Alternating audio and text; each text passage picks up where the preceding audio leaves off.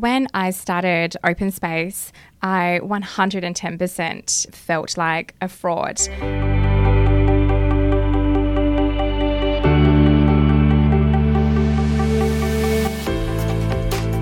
You are listening to Hustle with Heart with your hosts, Dr. Andy and Dr. Jacinta. Are you a small business owner with big goals, but not into selling your soul, freedom, and joy in exchange for success? If yes, you're in the right place. Stick with us and we will teach you the exact strategies and tools we have used to successfully blend our work and family life with ease, all while growing an aligned seven figure business and helping transform over 5,000 clients' lives. Welcome to our inner circle where nothing is off limits. It is time to align your business and heart. Let's dive in. Welcome to episode four of the Hustle with Heart podcast, Overcoming Imposter Syndrome.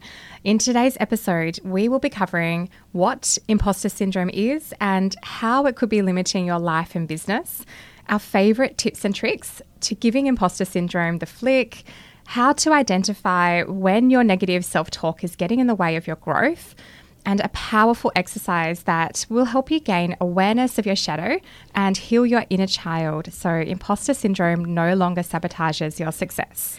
But before we start, make sure you hit that subscribe button for your chance to win a Zala crystal valued at over $300. Entries close 22nd of June 2021. I'm sure you can relate to the fact that being a business owner is essentially like going through the most intense personal development course ever. With having to show up on social media, getting out there and sharing your knowledge, and having criticism come at you, it can be quite stressful at times. And imposter syndrome can be a real thing where you may have times in your business where you actually doubt your abilities and you feel a bit like a fraud and that you're not enough to share whatever it is that you're sharing. Absolutely. When I started Open Space, I 110% um, felt like a fraud. I had been out in in business for, for seven years. However, I still felt like the practitioners and the businesses that had been operating for longer um, were better than me. And I felt like I had to go above and beyond for clients to um, be able to be successful, which meant um, sacrificing my boundaries and in some instances actually being inauthentic with myself um, because I was trying to, you know, be be more. So that's a really great example, I think, of of imposter syndrome. Yeah, and definitely when like I show up on social media quite a lot on my personal profile and you know here there and everywhere really, and I think that social media is where imposter syndrome can show up quite evidently. It's not easy to get out there and put your face to something, is it? And it's not easy to share knowledge. And it can feel, I know that we've even had conversations, Andy, where we've spoken about, I'm not sure whether or not um, I have the credentials to talk about what I'm talking about right now. I feel like we need to do another course or another program. And really, you as a business owner, you have a very unique skill set that most people don't know about. And I think that that's what is forgotten a lot of the times when we are in our business. People don't know what you know, and they deserve to know that. Yeah, absolutely. And I think that every single business owner, every single person on this planet um, is unique. And from your upbringing, from your lessons that you have learnt in your life um, along the course of your life, um, that makes your perspective really valuable. And so, what you are going to present to your community, the people that you're serving, um, is going to be different and actually received differently to somebody else who is coming from their own perspective. So think of it in that way. Um, there's never too many people in business. And really, by stepping into and sharing what's on your heart, you allow others to do the same and you become expanders for other people. When you're scared and you don't show up, then that means that you're doing a disservice for others because they may not have someone that they can look up to to do the same. So, really, you're giving everyone, you're doing everyone a favor by doing that. And I think when it comes to overcoming imposter syndrome, it can be difficult. So, I wanted to share with you some pretty clear action steps that you can take. The first one is sharing your fear with a friend or family member. Yeah, so making sure that this person is somebody who loves and trusts, and you know, you trust. Um, so what you're going to share is going to be well received, and you're going to be supported. When you speak something, then it doesn't hide in the shadows. And when something is not spoken about, and you're brewing with it internally, then that is going to make it into something bigger than it actually is. And uh, what's that saying, Jay? It's like, um, you know, that that load shared is like halved. a load halved. Yeah. so share it with that loved person, and it won't be it won't be such a heavy burden to carry. Absolutely, and then make it about the people that you serve. I think we can be so in our head about being fearful about sharing what we know and thinking about what's that person going to think that I, you know, that's that's following me on social media that I went to school with or you know, what's my client going to think, whatever it may be. But really when you're thinking about your client, make it about them it is important to share what you know with the people that are coming for you for that advice. And if you're holding back on that because of fear, then that's not fair for them, right? I know specific examples, even in practice as a chiropractor, where there's been clients where there's been something on my mind where I just feel like I need to tell them, you know, you really need to put your health first here because there's big problems coming for you down the track in five years if you don't. And in the past, there's been times where I felt like I couldn't really say that because, you know, who am I to say that? I'm a chiropractor, I'm not a GP, right? But they needed to hear that information. It was crucial. And those moments where I've really stepped up and thought, no, like I need to share this information with these people have been those pivotal points in their life where they've made a change. Yeah. Yeah, so keep in mind the bigger picture. So the people who you are serving, um, and that will really be a beacon of light um, that will help you to get rid of all of that dark shadow. Um, so that brings us on to our next point, which is to uncover your shadow. So, for everyone who is new to shadow work, shadow is essentially the thing that holds us back. It keeps us small and stops us from believing in our own potential. It's essentially aspects of ourself that we have rejected through pain, shame, and programming over our lives. So, for example, one of my shadows um, personally is um, feeling like um, a fool. So I don't want to be seen like a fool. So I do everything in my power to be professional and upstanding and looking smart, etc. Because and not saying things out of turn and not being too loud because I don't want to be seen as the fool. Yet every single person in the world has every single aspect yes, sometimes I am a fool. Sometimes um, Jay's a fool. I'm often a, a fool.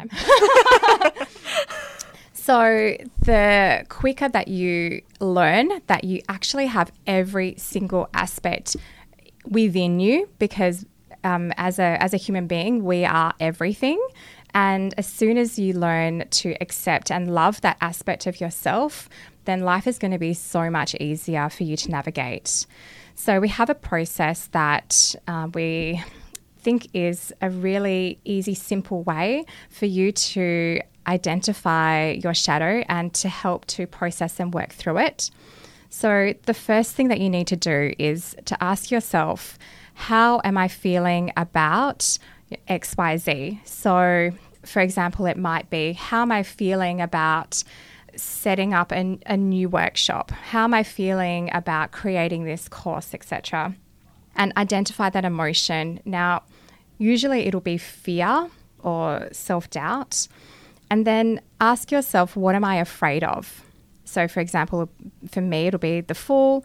Um, your shadow, start a list because it'll be endless. Throughout your life, you'll find more aspects of yourself that are in shadow. Um, it might be afraid of being judged or being afraid of failing. And then ask, where did that come from? So, what are other examples of you feeling this way in your life? And go back to your childhood because patterns repeat themselves throughout your life. So, most often than not, you will find that this same feeling, this same emotion, this same dynamic was set up um, at specific examples throughout your, your childhood and life. And for some who may find that quite difficult, it may be worth even going a little bit deeper with, say, a kinesiologist or doing some sort of course to uncover more of that wounded child and shadow work. But I think what Andy just explained there is a very tangible process to go through when you're in that moment of fear and you still need to do the thing. Mm-hmm. yeah. And that leads us to our last point, which is basically there has to become has to come a point where you take the leap and you just do it. You just do it. So, an amazing, powerful exercise that um, both Jacinta and I have used to help with working through our shadow personally um, is mirror work. And we first came across this exercise when we were doing some work with Lacey Phillips, and she has an amazing program called um, To Be Magnetic. So, we can highly recommend um, checking that out if you're interested. So, essentially, to do this exercise, all of the shadows that you identified that um, are part of your shadow, what you need to do is stand in front of the mirror and actually say, I am, and whatever that is, while looking at yourself in the mirror. So go deep, be creative, and keep on going until that doesn't have a physical reaction in your body, until you don't have that charge. So, for example, I will look at myself in the mirror and say, I am a fool. I am such a effing fool. I um, stuff up all the time. People think I'm ridiculous, etc. You keep on going until it doesn't have any power or hold over you. And then after that, when you have identified those earlier examples of when you felt th- those feelings in your childhood, in meditation or just sitting with your eyes closed, go back, take yourself back to those times, those instances, and give your five year old self, your 15 year old self, what you actually needed in that moment whether it was validation, love, a hug, etc. Have your present day self give that to your inner child um, in meditation. And for some people, it may be a little bit difficult and hard to really identify what that emotion may be. And this is where a professional like a kinesiologist or hypnotherapist or someone can come into play to really help there. But there has to come a point where you do just take the dive and, and go for it. Because just like in a marriage, like all of your shit and childhood wounds come to the surface, it's the same in business. And I think that what has made us quite successful is that not only have we implemented the strategies and the techniques in business, but we've also traversed our internal worlds and really understood some of our own wounding and how that's showing up in self sabotaging behaviors in business and help to heal that so that we could grow quite quickly. And I think that's a point that we're really wanting to make here. And so when it comes to just doing it, there has to be that element of courage at one point. Just like when you jump in the ocean and it's really cold, it's like that one, two, three, go aspect. But it doesn't need to be big jumps all at one time. So don't create so much anxiety for yourself. For example, if you are starting a workshop, you're feeling like a bit of an imposter, um, feeling like a bit of a fraud, and you're wanting to do a workshop, I wouldn't recommend jumping straight into, you know, 50 people for a workshop. What I would recommend though is maybe five to 10 intimate people in a place that you're comfortable with. Like maybe if you have a, um, a business, like in the business yourself, or in a yoga studio that you often attend, where you have some degree of a comfort level there. And then you're flexing that muscle, and slowly you get more and more confident, and you start to get feedback that's positive, and you trust yourself more and more until eventually you're doing that big, scary thing that you never thought you were going to do. Yeah, like anything in life, it's just training that muscle and um, getting it really strong. You have to actually just do it.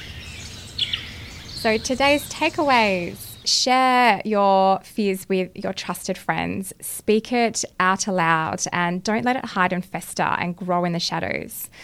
Always make your work about the people that you serve and keep in mind that your work is bigger than you uncover your shadow and process it using the mirror exercise that we talked about and going back to those instances in your past where your inner child needs some healing and just do the thing. Just do that course do that workshop etc uh, rip the band aid off and start with logical, small, comfortable, practical steps. And then you'll just get better and better at it. Um, everyone has to start somewhere. And the longer that you wait, the longer you're holding back your growth and your success. In our next episode, we'll be covering all things a morning routine, how to create your own unique routine for ultimate success, and our favourite morning health hacks and more. But before you go, remember to subscribe for your chance to win a Zala crystal valued at over $300. Entries close 22nd of June 2021.